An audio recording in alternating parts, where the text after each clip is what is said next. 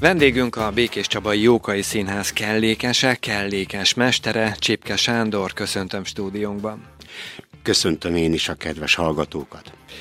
Már 11. alkalommal adták át decemberben a Karinti Színházban a Magyar Teátrum díjat, amelyel a színházi háttérszakmák legjobbjait díjazzák. Ön is megkapta ezt a megtisztelő elismerést. Hogyan fogadta? Hát furcsán, nem is gondoltam volna, nem gondoltam tulajdonképpen, hogy ez a megtiszteltetés ér, de utána nagyon örültem neki. Gondolom a kellékesnek nem csak az a feladata, hogy a színészek kezébe adja a kardot, vagy éppen azt, ami kell egy-egy darabhoz. Hát nem. Mit csinál a kellékes? Húha, ez egy fogós ravasz kérdés. Ö, tulajdonképpen mindent. Tehát, hogyha a ruhára kell fölrakni bizonyos dolgokat, ami tulajdonképpen egy használatos eszköz, mondjuk kitűző, és a színdarabban aktívan megjelenik, tehát eszközként használatos, hát akkor bizony-bizony a jelmeztervezővel és a színésszel is meg kell beszélnie, legfőképpen a rendezővel, hogy mire gondol, mit tudjon az az eszköz, milyen színű legyen, hány darab, milyen anyagból, és meddig van a színész kezébe, mit csinál vele, azon kívül szinte mindent tudnia kell arról, hogy egy bizonyos eszköz, ami a színész kezébe kerül, mit kell, hogy tudjon. Egyébként meg érdekes módon, bár sokan ezt nem tartják érdekesnek, nem fog működni. Mégpedig azért, mert vagy nem áll kézre, vagy pedig használhatatlan, hogy esztétikailag ő nem jó. Tehát ebből a szempontból is mindenféleképpen konszenzusra kell jutni az adott darabban azokkal, akik ebben illetékesek. Volt olyan kelléke, készített már olyan kelléket, amivel igazán sokat kellett dolgoznia? Hogyne, hogyne. Hát csak egyet a sok közül megemlítek. Az Országúton című darabot játszottuk nem régen, és a rendező úr, Kis József, azt kérte, hogy egy zsúrkocsin toljanak be egy sziámi iker pár babát. Tehát két baba egy olyan mozdítható, ám de eléggé furcsa közegben, ahol tulajdonképpen a kor furcsasága, illetve a cirkusz, vándor cirkusz furcsasága is visszaköszön, mégpedig, hogy a megélhetés szempontjából mindent megmutogattak a szakállas nőtől a kopasz kutyáig, szóval mindent. És ez egy úgynevezett színházi attrakcióként szerepelt, és nagyon nehéz, volt számomra, mivel hogy ez a filmben konkrétan nem jelenik meg, tehát se minta, se méret, se anyag, semmi nem állt rendelkezésemre ahhoz, hogy egy ilyen furcsa képi világot meg tudjak jeleníteni a, a rendező úrnak és a közönségnek természetesen.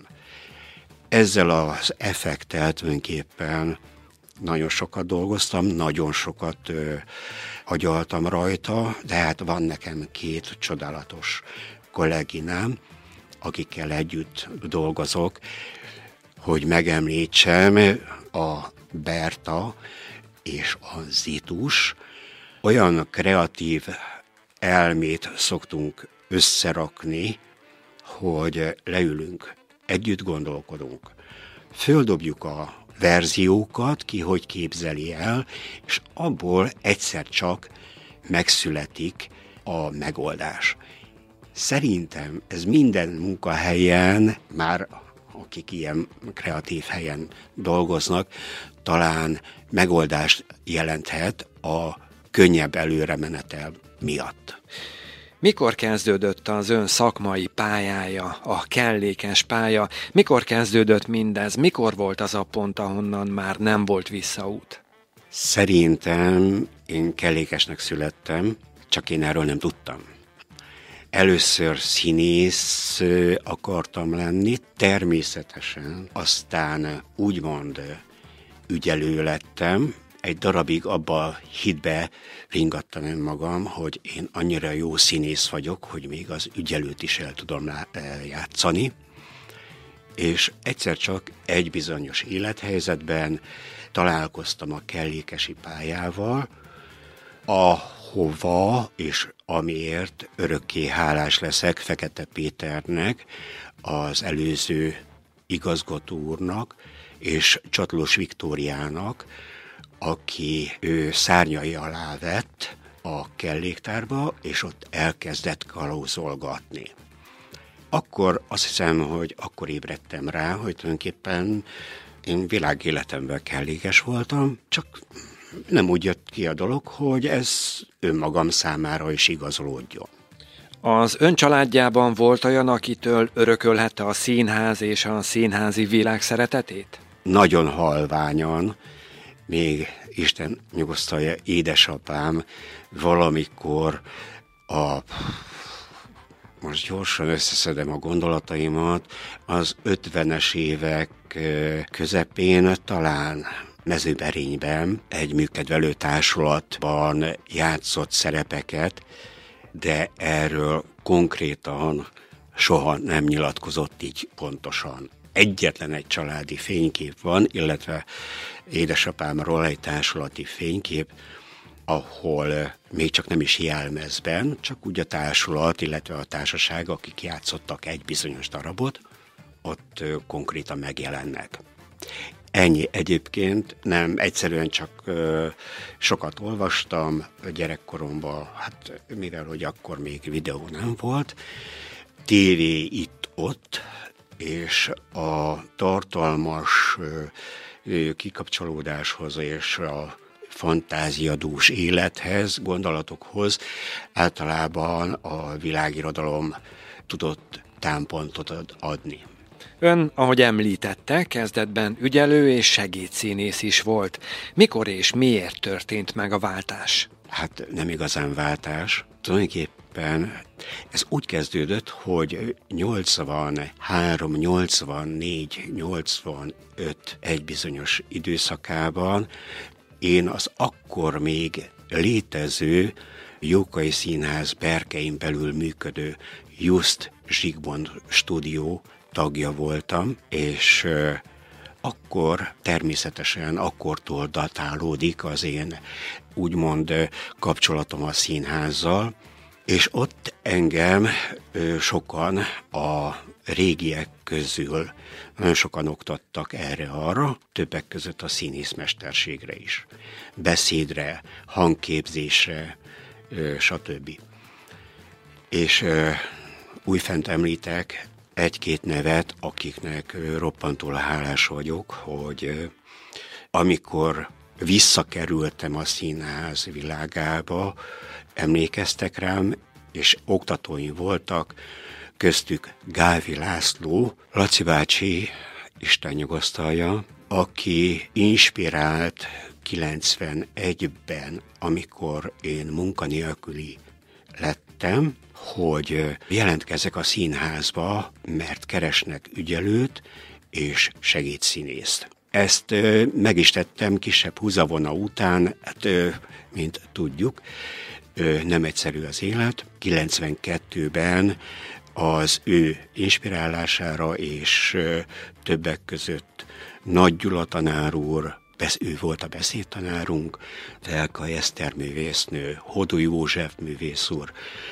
Jancsik Ferenc, ú, hadd ne soroljam tovább, mert most egy kicsit a teljeség igénye nélkül, ja és ő, Timár Zoltán, aki szintén egykor tanárom volt a stúdióban, ő akkor volt igazgató ott, de a Gálfi Laci bácsi megbízott igazgatóként, tehát ő indított el, hogy a leendő igazgató, aki szintén tanárom volt, leendő igazgatónak mutatkozzak be, és próbálja meg a felvételt.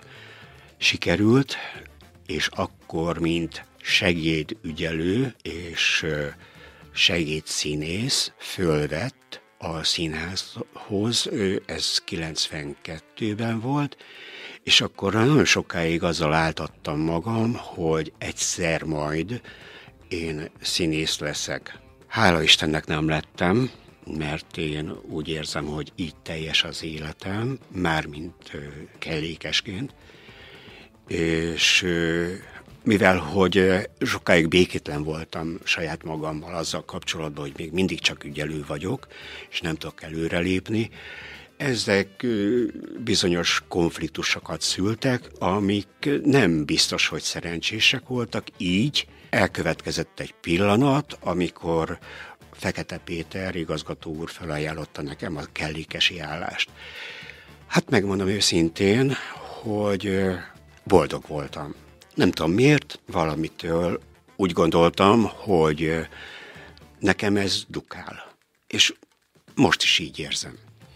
A nézők a színpadon is találkozhattak, találkozhatnak önnel. Legutóbb egy mesébe ágyazott történetben Vasalbert regényének színpadi változatában az Elvásik a Veres Csillag című darabban láthatták a színpadon. Itt mi volt a szerepe? Hát az eléggé sokrétű volt.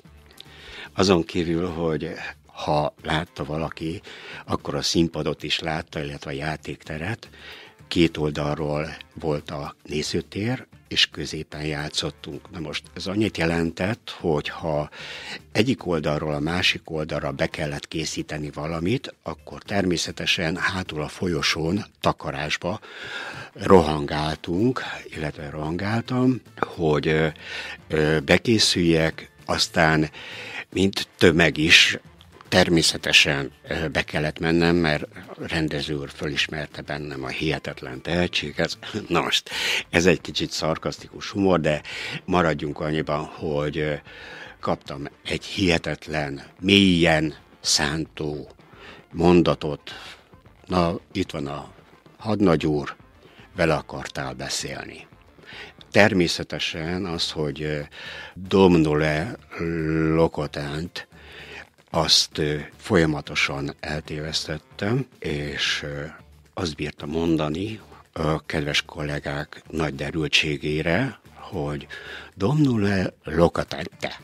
Na most hát ez a megoldás ott volt, hogy a rendező azt mondta, hogy jó, akkor mondjál hadnagyurat, és kész. Hát ennyiben maradtunk. A Józsa Mihály Vers és Prózamondó Fesztivál már sok éves múltra tekint vissza, tavaly már a hetedik ilyen rendezvény volt, a zsűri között pedig rendszeresen ott van ön is. Hogyan kezdődött mindez?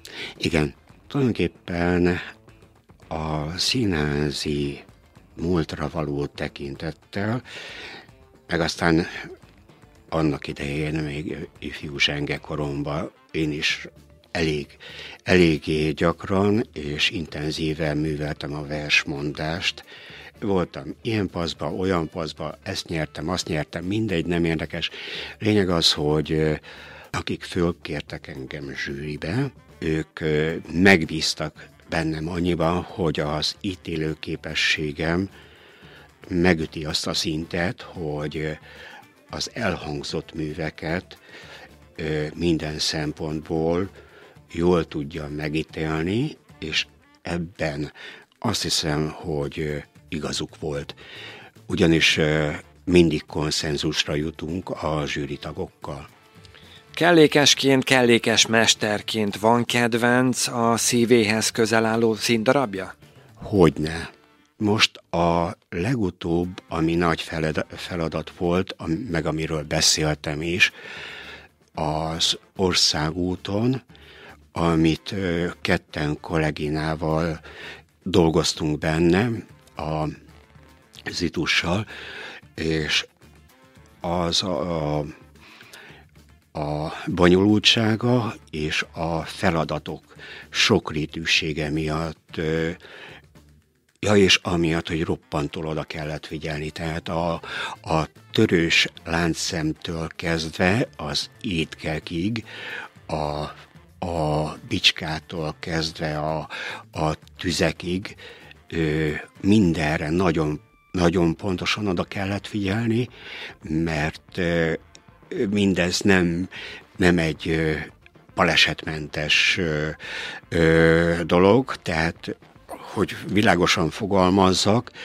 minden nap, minden egyes előadást olyan pontosan és precízen kellett előkészíteni, hogy az akár két előadásnak is megfelelő energiát temésztett el, viszont a feladat az, az azt hiszem, hogy az volt a, a mozgatórugója mindennek, és azt hiszem, hogy méltán az egyik legjobb és legnagyobb feladatomnak tartottam.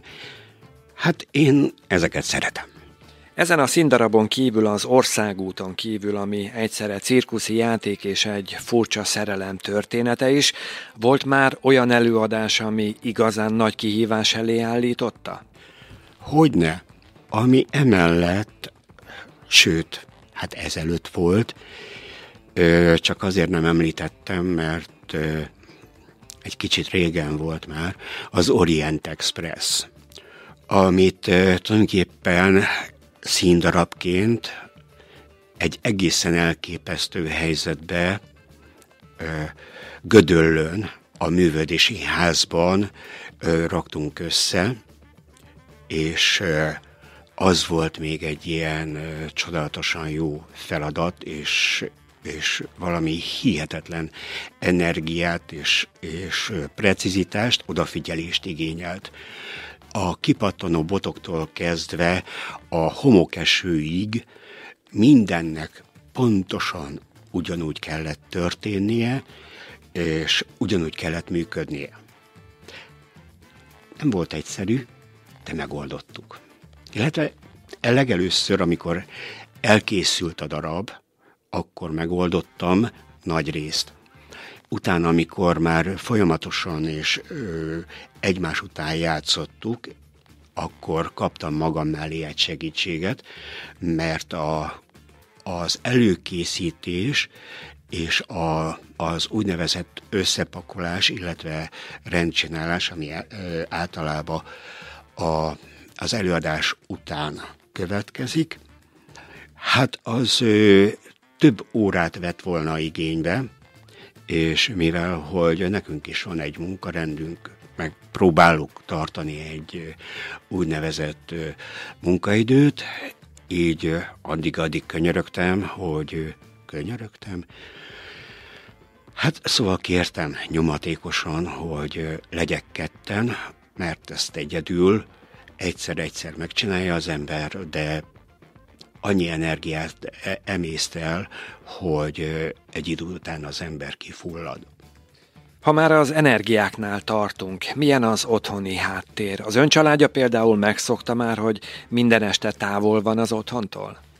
Köszönöm szépen a kérdést. A lényeg az, hogy, hogy a családom most már csak lassan arra korlátozódik, hogy édesanyám él, van egy nagyszerű testvérem, akinek van egy nagyszerű felesége, és két csodálatos gyermekük, a Noémi, unoka hugom és Tamás, unoka öcsém.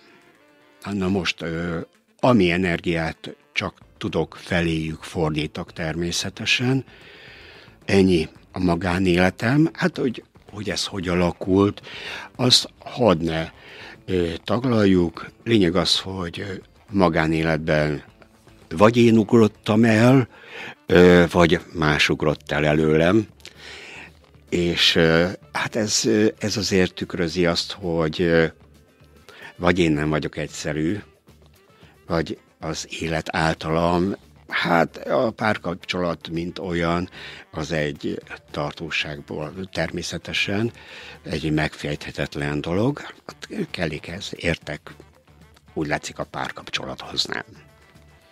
Hogyan látja maga a kellékes szakma, milyen változásokon ment keresztül az elmúlt 20-30 év alatt? Történt egyáltalán változás a szakmában? Igazándiból nem nagyon. Én úgy érzem, hogy ezt bátran kijelenthetem, hogy nem nagyon. Ami lesz változás, az most fog következni, mert eljött az az időszak, amikor már próbáljuk a bonyolultabb dolgokat is megoldani 3D-s nyomtatással, és ez mint olyan látszólag megoldást jelenthet, és sokan, sokan úgy gondolják, hogy ez majd sok dolog, dologra egyszerű megoldást nyújt. Hát én meg tudom azt, hogy egy bicska kinyitása az nem ott kezdődik, hogy a 3D-s nyomtatású bicskát ki kell nyitni, hanem úgy kezdődik, hogy először is ezt a bicskát elő kell készíteni, pontosan azt kell, hogy tudja, amit a színész elvár tőle, és na ezt 3D-s nyomtatással nem lehet megoldani, de erőszakoskodunk vele, erőszakoskodunk vele, jó, meglátjuk, hova, hova fajulnak a dolgok, mert én sem vagyok igazán tájékozott teljes mértékben a, abból a szempontból, hogy mit tudhat egy 3D-s ö, nyomtató technikája. Hogyan látja, az utánpótlás tekintetében milyen a helyzet a kellékes szakmában? Én most rendkívül szerencsés helyzetben vagyok, mert van két csodálatos kollégínám, újból hadd mondjam el a nevüket, mert roppantul tisztelem őket, Szemenyei Zita és Koromné Körösi Berta. Ők annyira jó kolléginák, hogy ha rajtuk múlik, akkor nincsen semmi gond. Ám nem tudom, hogy a utánok következő generáció mit fog hozni, milyen lehetőségeket, illetve milyen, milyen mentalitást. Mert ez a szakmához egy olyan szintű szakmát, embert és mindent tisztelő, szín, legfőképpen a színházat tisztelő magatartás és mentalitás kell, ami tulajdonképpen nem tanítható. Ez vagy vele született, vagy pedig személyes példákon keresztül tapasztalt élmény. Ha a jövőbe tekintünk, hogyan látja a saját magát mondjuk 15-20 év múlva? Mit fog csinálni akkor? Köszönöm szépen kérdést, ez, ez egy optimista kérdés volt. Ő szeretné egészségben megélni a nyugdíjas kort. Ez az első. Van még öt évem, ha minden igaz. És utána pedig, ha ezen túl vagyok, mármint hogy betöltöttem, és elmentem nyugdíjba, utána, hogyha szükség van a munkámra, akkor természetesen szerintem boldogan visszajátszok egy-egy darab ö, erejéig, mármint, hogy besegítek a kollégináknak, de nagyon sok restancián van, amit szeretnék megcsinálni, és majd akkor, amikor odaértünk, akkor átmegyünk a hidon, addig legfőjebb csak ábrándozunk arról, hogy mi fog történni. Még egy kérdésre van időnk, legközelebb mikor láthatjuk a színpadon? Hát ezt még velem se közölték. De azt se szokták közölni előre, hogy akkor Csipi fölmész a színpadra. Azért mertem mondani, hogy Csipi, mert az egész színházban úgy ismernek, hogy Csipi. Egyszer csak azt mondta a, a legutóbb is a rendező úr, a kis József, hogy na akkor te bemész a színpadra. Én meg nem mondtam nemet. Na most, ha figyelembe vesszük azt, hogy ezért, mivel hogy tömegként is, és egyéb más, be kellett mennem, és az nem lehetett, hogy, hogy most akkor én ö, levetkőzök, tehát játszóruhába, majd visszaveszem a jelmezt, és akkor úgy ö, rohangálok a kellékek után, és készítem elő a kellékeket természetesen, ellenőrzöm, kézbeadom. Így egy ö, hatalmas nagy, állítom, hogy ö, nem igazán ember tervezte, bőrcsizmába kellett mindezt, elkövetnem, és természetesen beöltözve, ami szintén nem volt egyszerű. Tehát jelmezbe kellett hátul rohangálnom, hát hogyha én ezt tudom, és előre el tudom képzelni, akkor azért fölvetettem volna azt a kérdést, hogy nem lehetne nélkülön megoldani ezt a helyzetet? Vendégünk a Békés Csabai Jókai Színház kellékese, kellékes mestere, Csipke Sándor volt. Köszönjük szépen, hogy elfogadta meghívásunkat. Köszönöm szépen.